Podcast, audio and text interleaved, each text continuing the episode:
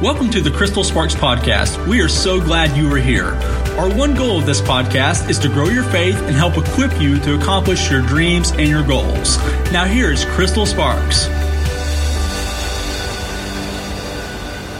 So, today we're going to be talking about our spiritual capacity. And I have been in a study in Second Corinthians and Second Timothy. Um, these letters Paul is writing, and, and actually the undertone of it is so different when you contrast it to First Timothy and First Corinthians.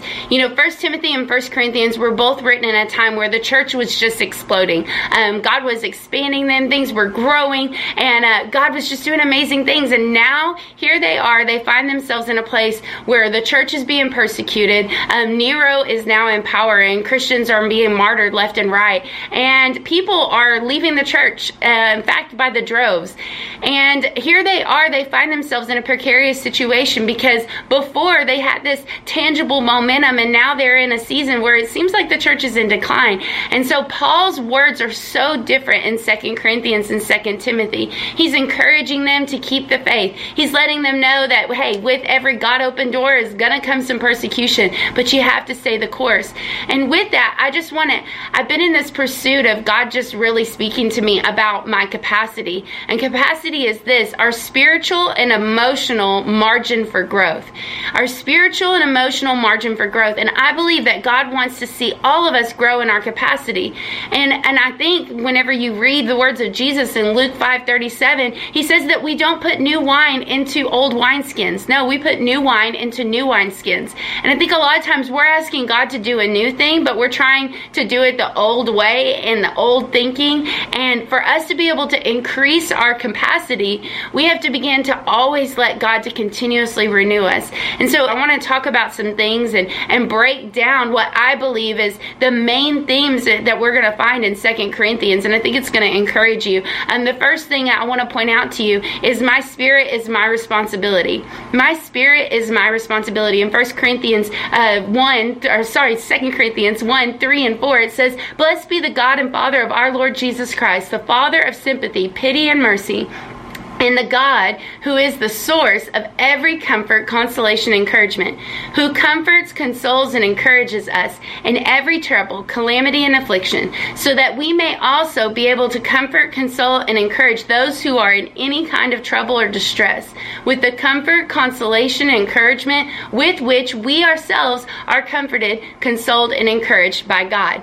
You know, what I want you to get here is that Paul's letting them know that their spirit is their responsibility, that there comes a point in life and time that we can't wait for everybody else to encourage us. We can't wait for everybody else to be there for us. At a certain point, we have to decide, God, I trust you, and I'm going to have a personal pursuit all on my own. In 2 Corinthians 7 1, he tells them, Therefore, since these great pro- promises are ours, beloved, let us cleanse ourselves from everything that contaminates and defiles body and spirit, and bring our consecration to completeness in the reverential fear of God. You know, Paul's letting them know there that at a certain point we have spiritual responsibility in this journey of faith. We can't wait for everybody else to cleanse us. We can't wait for everybody else to comfort, comfort us. And in both those scriptures there, in uh, Second Corinthians 1, 3, and 4, and 7, 1, he's letting us know that you can't give what you don't have. And I think so many times that um, we believe that this is a spiritual battle, battle that we're in. In fact, that Paul tells us in another scripture that we wrestle not against flesh and blood, but against powers and principalities. And I think that's something that we really believe but the sad part is that if we really believe that, then we would never neglect our time in the Word. If we really believe that we are fighting a spiritual battle, we would not neglect time in God's presence, time in God's house. Why? Because you cannot put new wine into old wineskins. We have to let God continuously grow us, increase our capacity. Joshua um, was an amazing story in the Bible, and it tells us that he went in and they took the land, they took the promised land. And so, seemingly seemingly at the end of Joshua, they had all kinds of great victories, all kinds of great, um, like just conquests for the Lord, right? But the sad part is, the Bible tells us at the end of it, they were spiritually lean. They did not know God and they were a wicked generation. See, I think if we're not careful, we get so busy in the pursuit of everything else that we forget the one thing that we were called to do is to make sure that our souls were nourished and that we were fed in the Word of God. And what's so sad is the generation that came after Joshua, although Joshua had everything that looked like success, they had to pay the price of their spiritual neglect. And here's the thing is I think if we're not careful as leaders, as people, we'll be so busy trying to build the business, trying to increase our influence, try to do all the outward things and we neglect our souls. And so we have really great prosperous lives on the outside, but insides our souls are lean. And what's sad is the next generation will pay the price of our neglect. The next thing I want to tell you is that your heart is your responsibility. Your heart is your responsibility. In 2 Corinthians 2 10 and 11, Paul writes to them, If you forgive anyone anything, I too forgive that one. And what I have forgiven, if I have forgiven anything, has been for your sakes, in the presence and with the approval of Christ the Messiah, to keep Satan from getting the advantage over us. For we are not ignorant of his wiles and intentions. See, Paul is writing here because um, in First Corinthians there was a man who was sleeping with his mother, and hopefully it was his mother-in-law, but it was a lot of weird stuff happening, right? And he's letting them know again in Second Corinthians, guys, you have to forgive and let it go.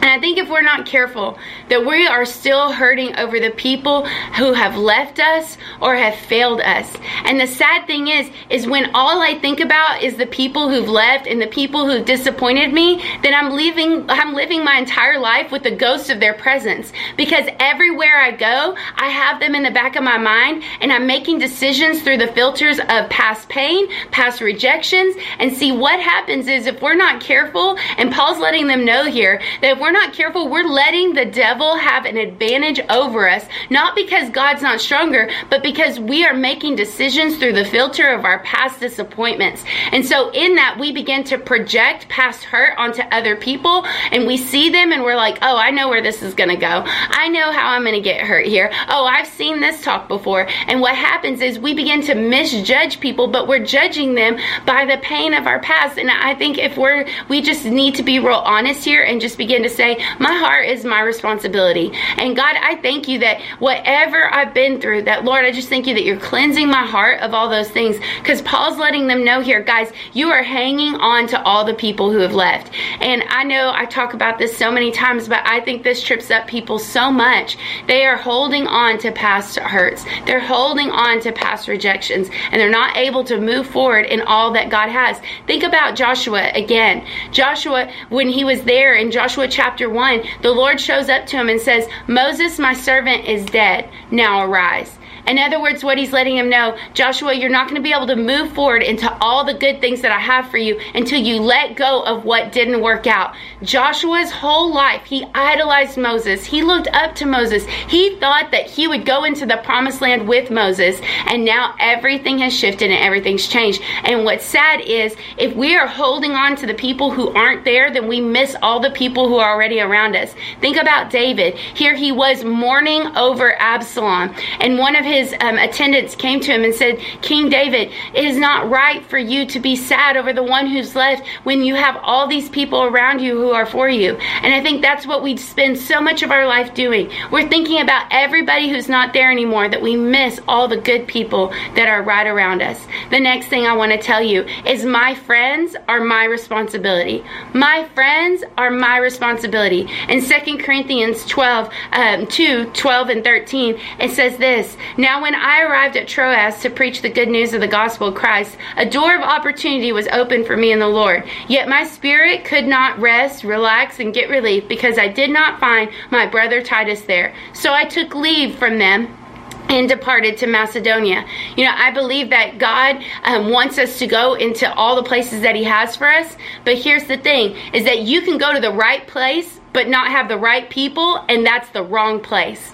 And Paul knew that he couldn't go in and do all that God's called him to do unless he was surrounding himself with the right people. And the same is true for you. I think so many times as people, we are the most isolated society that's ever walked the face of the earth. We have a um, type of connection through social media, but yet depression and loneliness are higher than they've ever been. Why? because we don't have close, intimate friends.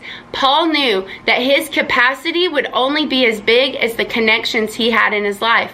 And I believe that we should have three different types of friends. There's number one, there's the cheerleader, and that's the person who believes in you. Now, think about at a football game. You have the cheerleaders that are cheering, right? They're on the sidelines, they're cheering, they're doing their chants. Now, it doesn't matter if the score is 60 to 0 and their team's the zero, right? They're still going to cheer to the very last second. And I believe that in all of our lives, we have to be people who believe in us. We have to have people who love us that are going to cheer for us even when the score is 60 to 0. They're going to be on our side. They believe in us no matter what. The second type of friend I think we need is the pusher.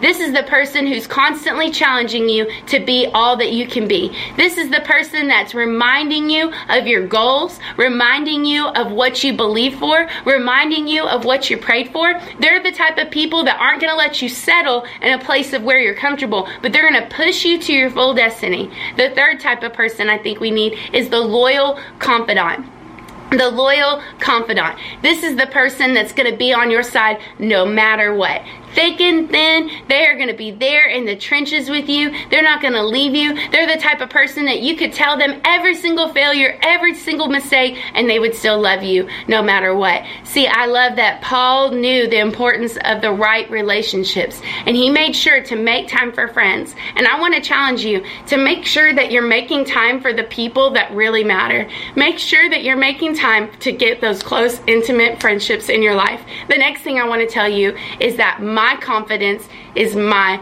responsibility. My confidence is my responsibility. In 2 Corinthians 10, 12, and 13, this is so good. 2 Corinthians 10, 12, and 13, it says this. It says, Not that we have the audacity to venture to class or even to compare ourselves with some who exalt and furnish testimonials for themselves. However, when they measure themselves with themselves and compare themselves with one another, they are without understanding and behave unwisely. We, on the other hand, will not boast beyond our legitimate province and proper limit, but we will keep within the limits of our commission which God has allotted for us as our measuring line and which reaches and includes even you. See, what I love here is that he's letting us know, guys, don't get into the comparison game. Don't do it. Comparison is either going to make you feel like you're doing better or you're doing worse. One results in pride and one results in shame. One will make you feel like you're bigger than everybody else and one will make you feel like you're lower than anybody else and make you want to quit. See, comparison never has a good result ever. And so I think comparison does these three things in our life. Number one, it stops us from really enjoying God. It stops us from really enjoying God because we're frustrated that God didn't give us what they have. We're frustrated that we don't have what other people have. We're frustrated, we're irritated, and, and it keeps us from enjoying God. The second thing is it's a self fulfilling prophecy. See, whenever we begin to compare ourselves, we're leading out of a place of insecurity, and we begin that which we fear comes upon us. And so we find ourselves in this place where, in thinking that we're the weakest, we become the weakest. And comparing ourselves ourselves and feeling like we're inadequate, we keep living out our inadequacies. The third thing is is we view everything as a competition. All of a sudden now everybody's our opponent. All of a sudden now the closest friendships, we're now secretly hoping that they fail. And the sad thing in that is we begin to push people away. So I want you to look at my confidence is my responsibility and my spirit is my responsibility. And they are like the bookends of our life and they're keeping everything else together. And when we begin to be fully confident in who God's created us to be, and we begin to take ownership for our spiritual condition, then all of a sudden our heart remains pure and our friendships begin to flourish, and God begins to do amazing things. Thank you so much for listening to today's content. If you would like to further connect with Crystal, text the keyword Crystal to 33733 and follow the prompts. We are so thankful you are a part of our community. Let's do something awesome for God this week.